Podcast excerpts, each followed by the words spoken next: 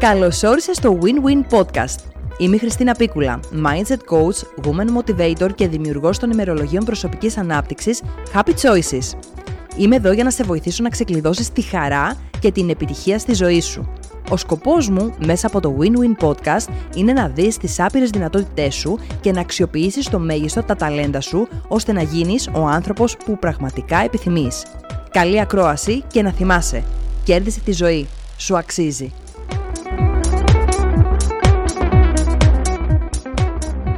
Καλώς ήλθες σε ένα ακόμα επεισόδιο του Win-Win Podcast. Είμαι η Χριστίνα Πίκουλα και σήμερα έχω μια εξαιρετική καλεσμένη, τη Ζωή Φράγκου, οργανωσιακή ψυχολόγος, και θα μιλήσουμε για τα στερεότυπα τα οποία ακόμα υπάρχουν στο εργασιακό περιβάλλον γύρω από τη θέση της γυναίκας. Ζωή. Καλησπέρα Χριστίνα. Καλώς όρισες. Να είσαι καλά, ευχαριστώ πάρα πολύ για την πρόσκληση. Χαίρομαι πάρα πολύ που είσαι εδώ και χαίρομαι πάρα πολύ που θα μιλήσουμε για αυτό το συγκεκριμένο θέμα, το οποίο ας το πούμε ότι είναι ακόμα θέμα ταμπού, δεν το κουβεντιάζουμε πάρα πολύ ανοιχτά. Έτσι. Όχι μόνο δεν το συζητάμε πάρα πολύ ανοιχτά, αλλά υπάρχει και τρομερή άγνοια. Mm-hmm. Δηλαδή είναι εντυπωσιακή το πόσο άγνοια υπάρχει. Mm-hmm, mm-hmm. Να σου πω χαρακτηριστικά ότι πριν από λίγο καιρό σε μια εταιρεία έδινα μια ομιλία σχετικά με το σεξισμό στον χώρο εργασίας. Okay. Μπήκαμε κατευθείαν στα βαθιά, έτσι το βλέπετε. Πώς πιστεύεις με σύστησε ο πρόεδρος της εταιρείας? Βγαίνει να με συστήσει και λέει «Καλησπέρα, σήμερα είμαστε τυχεροί, έχουμε την κυρία Φράγκου. Μην τη βλέπετε έτσι νέα και όμορφη, είναι πολύ καλή στη δουλειά της». Όπου θα μιλούσες για το σεξισμό στον χώρο εργασίας. Ναι. Άρα από αυτό το χαρακτηριστικό παράδειγμα που μου δίνει Ζωή, καταλαβαίνω ότι πρώτον ότι ο σεξισμός υπάρχει, δεύτερον ότι τα στερεότυπα είναι σε όλες τις διάφορες θέσεις εργασίας, και τρίτον ότι αυτοί που είναι εκπαιδευμένοι και μεγαλοστελέχοι δεν σημαίνει ότι έχουν και την κατάλληλη εκπαίδευση για τα συγκεκριμένα ζητήματα. Ακριβώς. Δηλαδή είναι σημαντικό να σταθούμε και εδώ. Υπάρχει έλλειψη εκπαίδευσης, mm-hmm. ειδικά στη γενιά των boomer, σε αυτό mm-hmm. που λέει, στη γενιά αυτή των μεγαλοστελεχών. Mm-hmm. Δεν είναι απαραίτητο ότι πραγματικά θέλουν να σε προσβάλλουν ή θέλουν να σε μειώσουν ή αντιλαμβάνονται εκείνη τη στιγμή ότι διονύζουν ένα στερεότυπο. Mm. Όταν ο άλλος θα πει «Γλυκιά μου, σε παρακαλώ, έλα λίγο εδώ», στο μυαλό του το λέει για καλό. Σωστά, το λέει για καλό και θεωρεί ότι είναι και ένα κομπλιμέντο, έτσι. Ακριβώς, και ότι σε βοηθάει. Δεν αντιλαμβάνεται ότι με αυτόν τον τρόπο διονύζεται ένα power play, το οποίο είναι ανθυγιεινό μέσα στον οργανισμό. Ότι αντίστοιχα, ας πούμε, έναν άντρα, όχι απλά δεν θα τον έλεγε ποτέ. Δεν θα τον έλεγε τίποτα. Θα τον έλεγε ποτέ «γλυκούλη μου»? Όχι. Δεν θα τον έλεγε. Και αν τον έλεγε κάτι, θα τον έλεγε «αρχηγέ μου». Αδερφέ, δύναμη.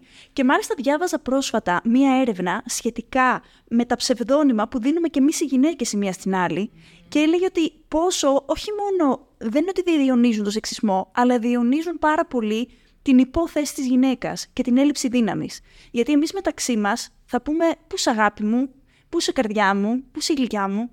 Οι άντρες μεταξύ τους. Εγώ δεν λέω έτσι, να ξέρεις. Θα πούνε «καρχαρία μου», «δύναμή μου», «πού είσαι αρχηγέ». Αυτό κάνει διαφορά υποσυνείδητα. Κάνει τρομερή διαφορά υποσυνείδητα. Κάνει τεράστια διαφορά. Καλά, τρελαίνομαι τώρα. Εγώ χαίρομαι πάρα πολύ που κάνουμε αυτό το επεισόδιο, γιατί όπως γνωρίζεις, δουλεύω πάνω στο κομμάτι της ενδυνάμωσης των γυναικών. Αλλά δεν φτάνει μόνο να ενδυναμώνονται οι γυναίκες, χρειάζεται να διορθώνεται και το πλαίσιο. Γιατί όπως πολύ συχνά λέω στις συναντήσεις μας, ότι μπορεί μέσα από μια συνεργασία, είτε πας σε έναν ψυχολόγο, είτε πας σε έναν coach, επί της ουσίας η γυναίκα καθαρίζει το σώμα της, το απελευθερώνει, έτσι, ανοίγει και βγαίνει από την πόρτα και πέφτει πάλι στις λάσπες. Άρα χρειάζεται γενικότερα να διορθώσουμε το πλαίσιο και το περιβάλλον μέσα στο οποίο υπάρχουν οι γυναίκες, και θεωρώ, διόρθωσέ με όμως αν κάνω λάθος, ότι από εμάς τις ίδιες χρειάζεται να καθαρίζεται το περιβάλλον. Δηλαδή χρειάζεται εμείς οι ίδιες να ξεκινήσουμε να κάνουμε αυτή την αλλαγή. Καλά, μου έδωσες πάρα πολλές πάσες. Πάρα πολλές. Θα ξεκινήσω λέγοντας ότι ειδικά στα κοινωνικά ζητήματα η ψυχοθεραπεία δεν είναι πανάκια. Γιατί και ο κάθε ψυχολόγος και η κάθε ψυχολόγος έχουν τα δικά τους στερεότυπα και είναι παιδιά της κοινωνίας μας. Εγώ προσωπικά, ας πούμε, στην δική μου ψυχοθεραπεία, πολλές φορές έχω νιώσει ότι τα όποια στερεότυπα της ψυχοθεραπεύτριας κατέληγαν οι δικοί της περιορισμοί να περιορίζουν εμένα σαν θεραπευόμενη. Και επειδή αυτή στη ζωή της έβαζε τον πύχη χαμηλότερα λόγω φύλου, οδηγούσε και εμένα στο να βάλω τον πύχη πιο χαμηλά. Όχι από κόμπλεξ, όχι από ζήλια. 100% υποσυνείδητα, χωρίς να την αντιλαμβάνεται καν. Και για να σου πω την αλήθεια, πριν από 2 χρόνια ξεκίνησα για πρώτη φορά θεραπεία με άντρα, που δεν είχα ποτέ. Και ήταν εντελώς διαφορετική εμπειρία. Και άλλη προσέγγιση. Εντελώς. Γιατί πολύ απλά, ό,τι και να του έλεγα, σαν φιλοδοξία, δεν του παίρνει καν από το μυαλό ότι μπορεί να είναι too much, ή ότι μπορεί να είμαι υπερβολική, ή ότι μπορεί να θέλω πολλά. Ενώ οποιαδήποτε γυναίκα είχαμε μέχρι τότε, που με αγαπούσαν πολύ έτσι, ξέφευγε δηλαδή η σχέση, δεν έχει να κάνει καθόλου με αυτό το κομμάτι, έχει να κάνει καθαρά με το ότι και αυτές ήταν γυναίκες. Και αυτές ήταν γυναίκες μιας ηλικίας, μεγάλωσαν σε μια συγκεκριμένη κοινωνία και δεν κατάφεραν ποτέ να το αποτάξουν. Πριν από λίγο καιρό, είχα μια εκπομπή στο ραδιόφωνο και δέχτηκα ένα μήνυμα στο κινητό από ακροατή και έλεγε: νιώθω ότι ο θεραπευτής μου με κρίνει για τη σεξουαλική μου κατάσταση λόγω του ότι είμαι ΛΟΑΤΚΙ. Δεν μου κάνει καθόλου εντύπωση. Ναι, αλλά να σου πω κάτι. Δεν είναι ένα σημάδι το οποίο δεν είναι κατάλληλος θεραπευτής αυτός για μένα. Θα σε σόκαρε πόσο συχνό είναι. Δηλαδή, στο τέλος της ημέρας, εγώ τουλάχιστον κατέληξα στο ότι εγώ έπρεπε να φιλτράρω την πληροφορία. Γιατί δεν γινόταν να αλλάζω πια θεραπευτές. Εντάξει, αυτό εμένα μου φαίνεται κραυγαλαίο και εντελώς τρελό, γιατί θεωρώ ότι όταν πηγαίνουμε στη θεραπεία. Εγώ κάνω coaching, το ξέρεις. Θεωρώ ότι οι άνθρωποι σε μένα έρχονται και τα λένε άφιλτρα. Ίσως εγώ να έχω πάρα πολύ ανεπτυγμένες και ανοιχτές αντιλήψεις για τα δεδομένα της εποχής και της χώρας. Και της χώρας, έτσι. Ναι. Όμως και εγώ, επειδή κάνω ψυχοθεραπεία σε άντρα, δεν φιλτράρω ποτέ τίποτα. Και αν θεωρήσω ότι κάποια στιγμή αρχίσω να φιλτράρω, πάει να πει ότι εκείνη τη στιγμή σκέφτομαι ότι θα με κρίνει, σκέφτομαι ότι θα με λογοκρίνει, σκέφτομαι ότι να τα πω σωστά, αυτομάτως έχουμε φύγει από το κομμάτι της ψυχοθεραπείας. Α, ίσως να μην το είπα εγώ καλά. Δεν φίλτραρα αυτά που εγώ έλεγα. Φίλτραρα τις συμβουλές που έπαιρνα. Α, οκ. Φίλτραρα 100% τις συμβουλές που έπαιρνα, γιατί καταλάβαινα ότι ήταν διαμορφωμένες πάνω στους περιορισμούς της θεραπεύτριας. Ναι, αλλά εσύ είσαι η Ζωή Φράγκου, η οποία. Είσαι μια ειδικός πάνω στην ανθρώπινη ψυχολογία, έτσι. Μπορείς να καταλάβεις και να δεις τα φίλτρα που χρειάζεται να βάλεις. Ένας απλός άνθρωπος, ο άνθρωπος της διπλανής πόρτας που πηγαίνει να βοηθηθεί μέσα από τη διαδικασία, δεν θεωρώ ότι είναι σε θέση να το κάνει αυτό το πράγμα. Και γι' αυτό το λόγο, αυτό που έχω να δώσω συμβουλή είναι ότι τα ένστικτά μας είναι εκεί για να τα ακούμε. Αν κάποια στιγμή νιώσουμε πραγματικά ενοχλημένοι με κάτι, κατά πάσα πιθανότητα είναι σωστό το συναισθημά μας. Δηλαδή, αν νιώσουμε ότι ο ψυχολόγος μας ενοχλεί πολύ, μάλλον δεν είναι πια safe space. Μάλλον κάτι γίνεται, μάλλον κρινόμαστε. Δεν είναι σωστό το να πηγαίνουμε τόσο ανοιχτοί και να θεωρούμε τόσο δεδομένο ότι αυτός ο άνθρωπος που έχω απέναντί μου δεν θα με κρίνει ποτέ, γιατί μερικές φορές μπορεί και να σε κρίνει, άνθρωπος είναι. Και στην τελική, όπως σε κάθε επάγγελμα υπάρχουν και κακοί επαγγελματίες, έτσι μπορεί να υπάρχουν και κακοί θεραπευτές και κακοί ψυχολόγοι και κακοί coach. Ειδικά δεδομένου του που και το κομμάτι της εκπαίδευσης είναι πάρα πολύ ρευστό. Μπορεί ψυχολόγος να είναι και ένας άνθρωπος που έχει σπουδάσει 100 χρόνια και έχει και άλλα 500 χρόνια στον τιβάνι, και έτσι να αυτοπροσδιορίζεται και οποιοδήποτε άνθρωπος έκανε μισή φορά στη ζωή του ένα σεμινάριο. Σωστά, πάρα πολύ ωραία. Για να επιστρέψουμε λίγο στο εταιρικό περιβάλλον, ή ας μην το πούμε εταιρικό, ας το πούμε στο περιβάλλον εργασίας, στο εργασιακό περιβάλλον. Πώς μπορεί μια γυναίκα να καθορίσει τη θέση από μόνη της, να βάλει εγώ θέλω έτσι να με βλέπετε σαν επαγγελματία και να μην με διαχωρίζετε από τον συνάδελφό μου που είναι στην αντίστοιχη θέση και πιθανότατα παίρνει παραπάνω project από μένα. Το έχω αντιμετωπίσει εγώ με μια φίλη μου η οποία είναι σε μεγάλη εταιρεία, έτσι, έχει μια πολύ μεγάλη θέση και υπάρχει διαφορά στα project που τους δίνουν, η οποία δεν έχει οικογένεια. Δεν είναι να πεις ότι έχει και παιδιά και σκέφτονται τη γονεϊκότητα, που επίσης είναι στερεότυπο, έτσι, και δεν αφήνουν τις γυναίκες να εξελιχθούν και να βγουν εκεί μπροστά. Πώς μπορεί λοιπόν μια γυναίκα να βάλει τα όρια της και να πει ότι εγώ είμαι εδώ, έχω αυτή τη θέση και έτσι θέλω να με αντιμετωπίζετε? Πόσο εύκολο ή δύσκολο είναι αυτό? Ωραία. Υπάρχουν 3 διαφορετικά επίπεδα στα οποία θα σου δώσω την απάντηση. Το πρώτο είναι ότι πρέπει να μάθουμε να διαπραγματευόμαστε επιτέλους. Αλλά να διαπραγματευόμαστε ουσιαστικά. Όχι με το να έρθω στη φίλη μου τη Χριστίνα και να της πω πω για άλλη μια φορά με προσπεράσαν και το project το πήρε ο Γιάννης. Διαπραγμάτευση είναι να πάω στον προϊστάμενο και να πω: στα τελευταία 2 project δεν τα πήρα εγώ. Πότε θα το πάρω και γιατί? Υπάρχει κάτι που πρέπει να βελτιώσω? Θέλω feedback. Κάνω κάτι λάθος? Κάτι κάνει ο Γιάννης, είναι σίγουρα εξαιρετικός, αλλά εγώ τι κάτι δεν κάνω για να γίνω και εγώ εξαιρετική? Και εκεί θα δεσμευθεί ο άλλος, θα αναγκαστεί να σου δώσει μια απάντηση. Αυτό που δεν βοηθάει είναι η παθητική επιθετικότητα. Το να τα σκέφτομαι μόνος μου και να κλαίω τα βράδια, το να τα συζητάω με τις φίλες μου. Δεν θα σου δώσει λύση κανένας άλλος πέραν από τον άνθρωπο που είναι υπεύθυνος για να σου δώσει τη λύση. Το δεύτερο επίπεδο, είπα μόλις, παθητική επιθετικότητα. Δυστυχώς, εμείς οι γυναίκες, όταν μεγαλώνουμε, δεν μας επιτρέπει κανείς να εξερευνήσουμε την πραγματική μας ουσιαστική ανοιχτή επιθετικότητα. Παρόλο που ο θυμός είναι ένα πάρα πολύ υγιές συναίσθημα και πολύ φυσιολογικό να υπάρχει. Επειδή λοιπόν κανένας δεν μας λέει «ΟΚ, η ζωή νεύρα, πήγαινε τρέξε το τετράγωνο» ή «πήγαινε τσακώσου με τη φίλη σου, τη Χριστίνα, αφού έχετε νεύρα και κάποια στιγμή θα τα βρείτε». Ναι. Ή βρήσε, εξέφρασέ το αυτό το πράγμα το οποίο αισθάνεσαι. Αρχίσουμε σταδιακά να αναπτύσσουμε όλο και πιο πολλούς παθητικούς μηχανισμούς. Όπως τα μούτρα, όπως η γκρίνια, όπως το κουτσομπολιό. Λένε πολύ συχνά ότι οι γυναίκες κάνουν πισόπλα τις μαχαιριές. Πιστεύω ότι αν μας είχαν επιτρέψει να κόβουμε και κανένα δύο μαχαιριές ευθεία όταν ήμασταν μικρές, δεν θα είχαμε μάθει καθόλου πώς να κάνουμε πισόπλα τις μαχαιριές. Μόλις βρήκαμε το τρέιλερ του συγκεκριμένου podcast.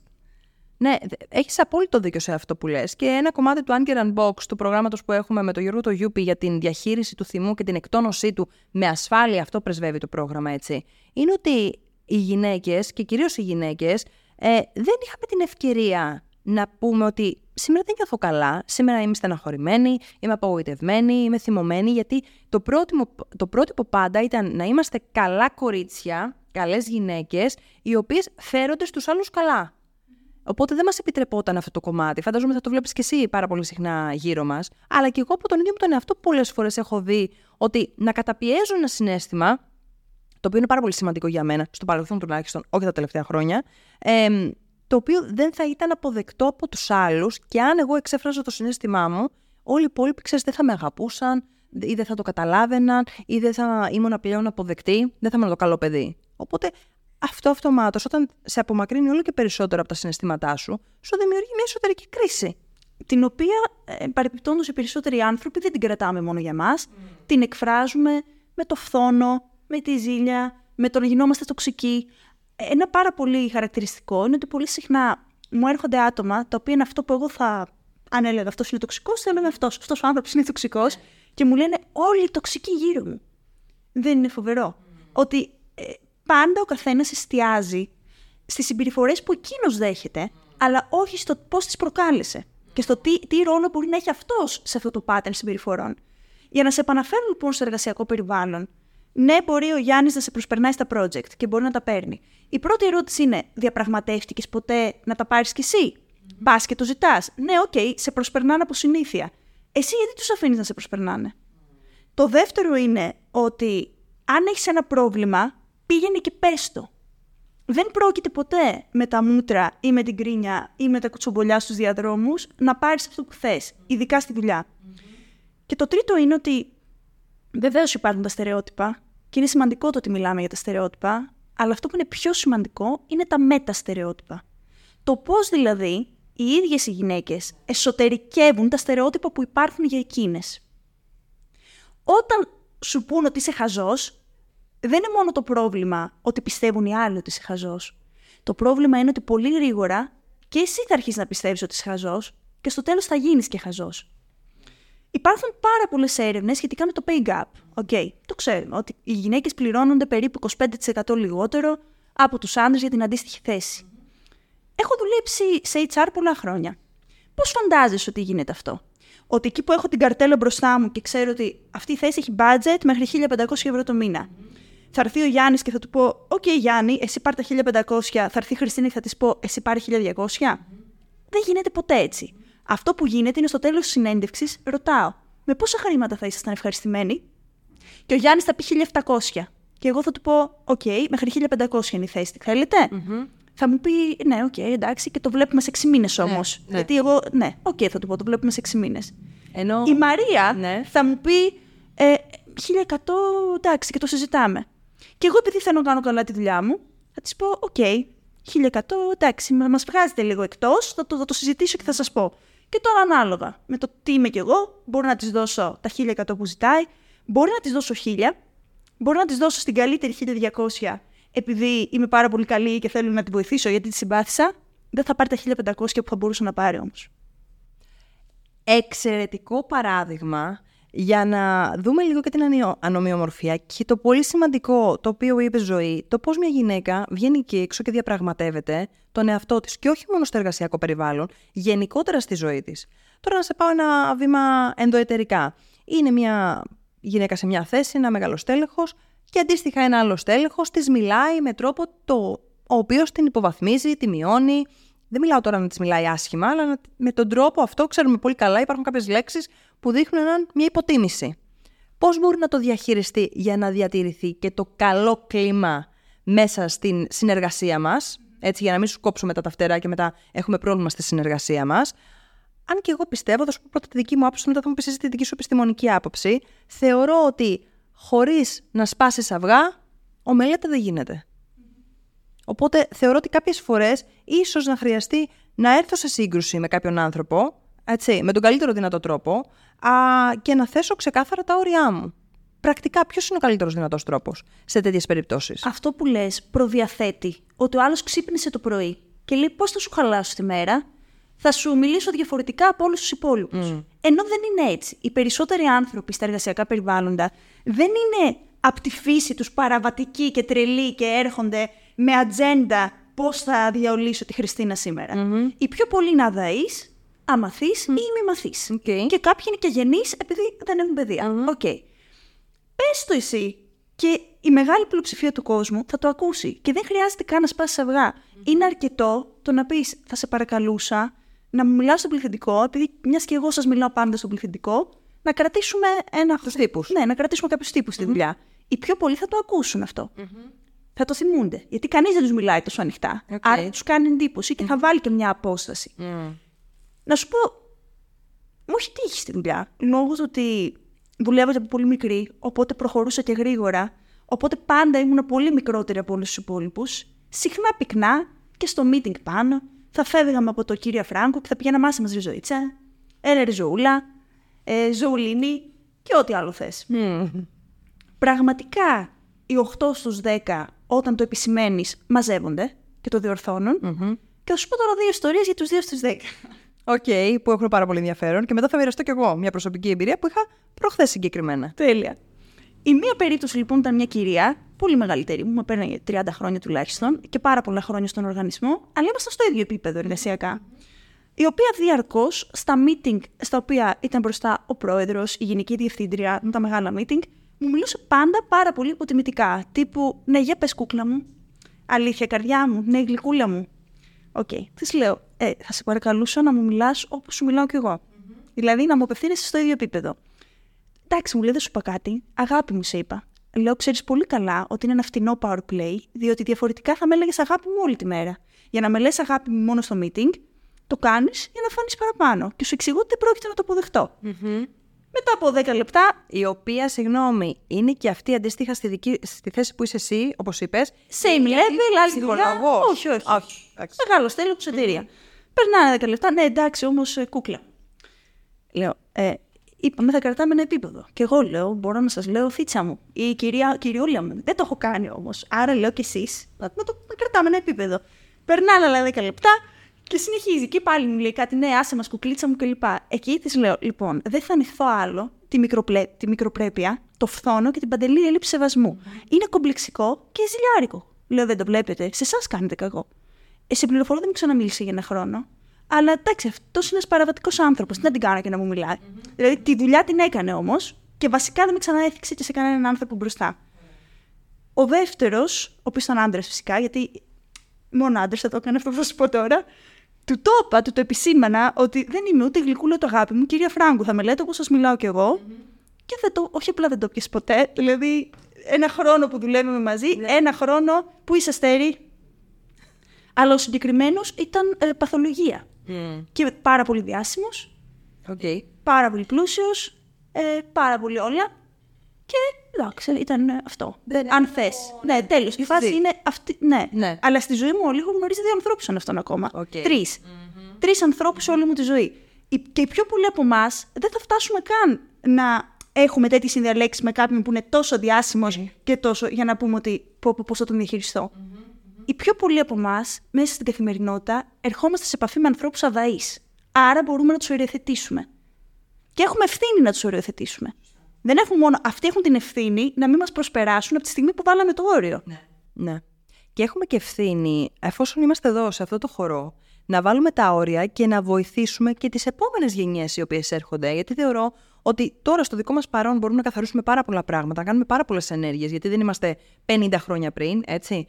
στον τομέα που είμαστε, στη θέση που είμαστε, στο βήμα που έχει ο καθένας, να βάζει τα όρια του, να οριοθετεί τη θέση της γυναίκας, τα στερεότυπα, να αρχίσει να μιλάει για αυτά, όπως κάνουμε εμείς εδώ καλή ώρα.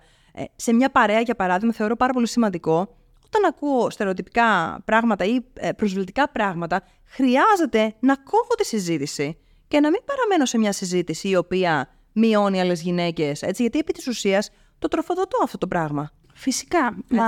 Ο μεγαλύτερος λόγος που σεξισμός υπάρχει ακόμα είναι ο εσωτερικευμένος μισογυνισμός. Και το πόσες ίδιες γυναίκες όχι απλώς το αντέχουν και το ανέχονται, αλλά έχουν μπει και σε ένα τρυπάκι, αντί να έχουν πρόβλημα με τη συστημικότητα του θέματος, να κοιτάνε απλά να διαφοροποιήσουν αυτές τον εαυτό τους.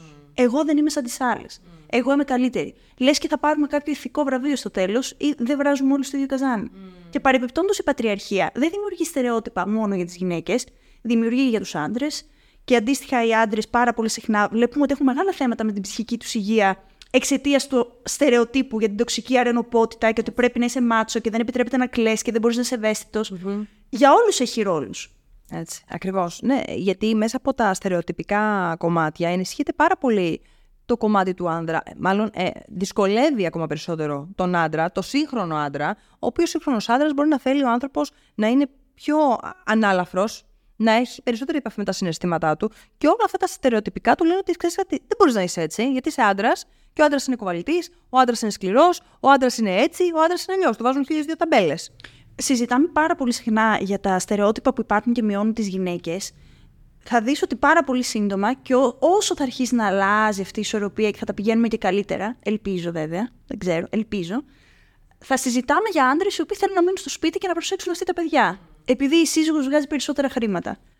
Έχω τέτοιο παράδειγμα στον περιγυρό μου, όπου ο άντρας πήρε τη δική του άδεια και έμεινε αυτός στο σπίτι να μεγαλώσει το μωρό και το θεώρησα πάρα πολύ, έτσι, πώς θα το πω, ενδυναμωτικό. Δεν θα έπρεπε. Και είναι λογική, είναι. Δηλαδή, ναι, θα του βγάζει τα διπλά χρήματα, αυτή θα πάρει άδεια. Εγώ δεν το είχα ξανακούσει αυτό. Ναι. Δηλαδή, μου άρεσε πάρα πολύ σαν κόνσεπτ ότι είδε αυτός ο άντρας από αυτή την άποψη ότι έχει αυτή την επιλογή. Γιατί περισσότεροι άντρες δεν τη βλέπουν καν αυτή την επιλογή. Ότι ξέρεις κάτι, ναι, θα μείνω στο σπίτι εγώ. Οπότε μόνο και μόνο που το βλέπει, θεωρώ ότι είναι ένα βήμα. Γενικώς λέμε συχνά για χώρες οι οποίες είναι πάρα πολύ προηγμένες, όπως είναι η Σουηδία, όπως είναι η Φινλανδία και η Σκανδιναβία γενικώς. Δεν το κάνουν το να είναι προηγμένες στα ανθρώπινα δικαιώματα με το να τους ρωτήσουν. Στη Φινλανδία η γονεϊκή άδεια είναι υποχρεωτική και για τους δύο. Υποχρεωτική. Άρα δεν πρόκειται ένας εργοδότης να πει «Δεν θα πάρω γυναίκα γιατί θα μου φύγει 6 μήνες όταν είναι έγκυος» και οι δύο θα φύγουν το ίδιο. Έτσι εξισώνεις. Δεν εξισώνεις με το να περιμένεις η κοινωνία να είναι έτοιμη για να πάρουν οι άνθρωποι δικαιώματα. Η κοινωνία μπορεί να μην είναι έτοιμη ποτέ. Πρέπει να υπάρχει και κάποια θεσμική ευθύνη. Έτσι. Πάρα πολύ ωραία, πάρα πολύ ωραία. Να σας πω λοιπόν κι εγώ να μοιραστώ ένα δικό μου προσωπικό παράδειγμα. Τα πρωινά οι περισσότεροι γνωρίζετε ότι συνεργάζομαι με γραφείο Πρίτανη. Είμαι υπεύθυνη στο γραφείο Πρίτανη. Έρχεται λοιπόν ο κλητήρας μαζί με έναν κύριο για να συναντήσουν κάποια μέλη από τη δικούσα επιτροπή. Και μπαίνει μέσα με τον άνθρωπο, τον ξένο, και μου λέει «Ωραίο το μαλάκι σου σήμερα». Κάθεται ο κύριος, λέω «Καθίστε, να σας περιμένουν μισό λεπτάκι, να ενημερώσω». Φωνάζω κατηδίαν τον συνάδελφο, γιατί είναι συνάδελφος, έτσι είμαστε στον ίδιο οργανισμό, και του λέω, είναι η τελευταία φορά που μου κάνεις οποιοδήποτε σχόλιο για την εμφάνισή μου στο εργασιακό περιβάλλον και μάλιστα προς τα σε κόσμο. Μα δεν το ξεσκατευθείαν πάνε να μειώσουν το αίσθημα ότι, μα καλά δεν είπα κάτι, είναι πάρα πολύ συχνό νομίζω αυτό το φαινόμενο. Οπότε του λέω, δεν ήρθα να το κουβεντιάσω, δεν θέλω να το κουβεντιάσω, δεν σε κάλεσα για να το κουβεντιάσω, ήρθα απλά να σου πω τι θα συμβαίνει από εδώ και πέρα. Και τελειώνει εδώ. Έφυγε φυσικά δυσαρεστημένος με τα μούτρα κάτω, όπως καταλαβαίνετε. Αλλά ξέρετε κάτι, νομίζω ότι χρειάζεται να το κόβεις εκείνη την ώρα που συμβαίνει. Όχι να το σκέφτομαι, α την επόμενη φορά, α να το πω και να το δω. Χρειάζεται εκείνη την ώρα που το βλέπουμε να συμβαίνει μπροστά στα μάτια μας, είτε σε εμάς είτε σε κάποιον άλλον άνθρωπο, να το κόβουμε από τη ρίζα το πρόβλημα. Τουλάχιστον είναι η δική μου προσωπική άποψη. Αυτό εμένα είναι το μότο μου. Ότι οι κακές συμπεριφορές πρέπει να κόβονται μόνο από τη ρίζα την πρώτη φορά που εμφανίζονται, γιατί μόνο εκεί μπορείς να τις διαχειριστείς με αξιοπρέπεια και ηρεμία. Σε οποιαδήποτε άλλη περίπτωση, τα μαζεύεις, φορτώνεις, ίσως να έχεις και εκρήξεις παραπάνω από το βρετικό. Ζωή μου, έχουμε κάνει μια πολύ ωραία συζήτηση. Πραγματικά θέλω να πεις στον κόσμο εδώ πού μπορούν να σε βρουν, ποιοι μπορούν να απευθυνθούν σε σένα και φυσικά να κάνουμε ένα ωραίο κλείσιμο και να ενδυναμώσουμε έτσι λίγο τις γυναίκες και τα κορίτσια όλου του κόσμου εκεί έξω. Με βρίσκεται παντού γιατί είμαι millennial, οπότε ψάξτε όπου και να με ψάξετε, από το Pinterest μέχρι και το Goodreads είμαι ενεργή σε όλα τα social media και θα χαρώ πάρα πολύ να συνεχίσουμε την κουβέντα. Και για τα κορίτσια εκεί έξω και ειδικά τα νέα κορίτσια που ξεκινάνε τώρα την καριέρα τους, εγώ θέλω να πω να μην αφήσετε κανένα να σας πει πού μπορείτε να φτάσετε, γιατί ο καθένας σας λέει πού μπορεί να φτάσει αυτός και λίγο πιο χαμηλά, για να είναι και λίγο καλύτερα.